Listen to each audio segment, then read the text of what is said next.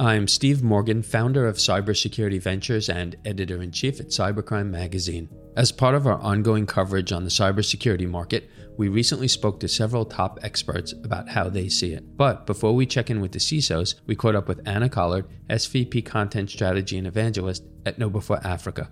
The cybersecurity market has changed in its complexity, and that makes it really difficult to make sense of, there's so many different tools and providers and technologies, a lot of sort of point products. And what's really important is that we find a way to do a data-driven defense where we choose technologies and solutions that really help us to prevent where it matters most. So that use automation, machine learning, as well as visualization techniques that take all the events, that take all these point products and visualize it or automate it in a way that I can prioritize and act where it really matters. Cumulatively, from 2017 to 2021, global spending on cybersecurity was predicted to eclipse $1 trillion. Looking ahead from 2021 to 2025, the cumulative spend is looking to be around $1.75 trillion. Much of this comes from the idea that better security comes from spending more and more on new security tools. Loredina, CISO at Northwestern Mutual, which was named one of the world's most admired companies in its industry, according to Fortune magazine's annual survey published in 2022, believes that too many CISOs exclusively focus on technology when it comes to their cyber defenses. What I would caution people to do, regardless of their role, is to really think about a strategy. You need a solid strategy that includes people, process, and technology. Not just buy a tool, think that it's going to solve all your problems. You have to invest in your people, I think, first, and then start thinking about some good efficiencies where perhaps a tool is great, but we could also do some automation because we all know how to do scripts. So it really depends on the individual situations. Money isn't the only factor that contributes to the growth of the cybersecurity market. As the VP and CISO at Insight Enterprises, a Fortune 500 global information technology solutions provider, Jason Rader has a high awareness of the many dynamics that challenge companies as they work to improve their cybersecurity capabilities.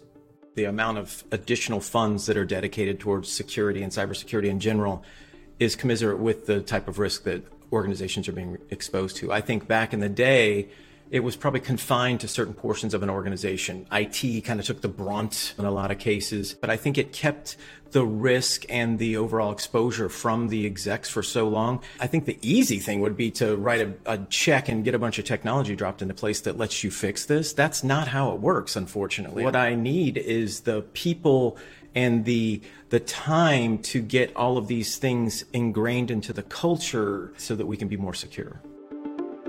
While other tech sectors are driven by reducing inefficiency or increasing productivity, cybersecurity spending is driven by cybercrime. Teresa Zielinski is the SVP and global CISO at GE Gas Power, a world leader in gas power technologies and solutions. I'm a big believer of it's not just what we're spending, but it's how we're spending it. So, are we looking at cyber like the same way as safety, for example? Many large manufacturers like us start out meetings with a safety moment. The risk is so high, the damage can be so catastrophic if you're talking about a control system as well, that we are going to do what's needed to recover and bring that business online. I always say the incident happens and you start out with a certain grade and you either go up to an A by responding to it in the right way or you possibly go down to a D. So the last thing you want is to increase the risk through a poor response, which will have much more impact on the business if that's the case versus spending a bit more to respond in the right way. In 2004, the global cybersecurity market was worth just $3.5 billion. Now it's one of the largest and fastest growing sectors in the information economy. So what exactly can this rapid growth be attributed to?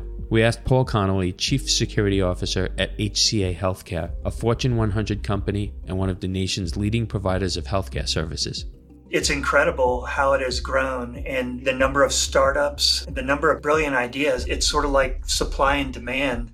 You have this demand for better cybersecurity. So people, instead of inventing other things, are putting their attention on inventing great new ways to protect yourself. So it's a good thing. And as we all know, this has become a board level issue for companies. And there are all ranges of companies that need all different kinds of help.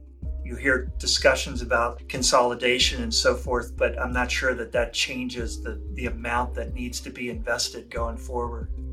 The cybersecurity market is trending upward, and Cybercrime Magazine is on top of it. For more information, including the latest facts, figures, and statistics, which convey the magnitude of the cyber threat we're up against, visit us at cybersecurityventures.com. This special production is sponsored by KnowBe4, the world's first and largest new school security awareness training and simulated phishing provider that helps you manage the ongoing problem of social engineering. To learn more about our sponsor KnowBe4, visit knowbe4.com.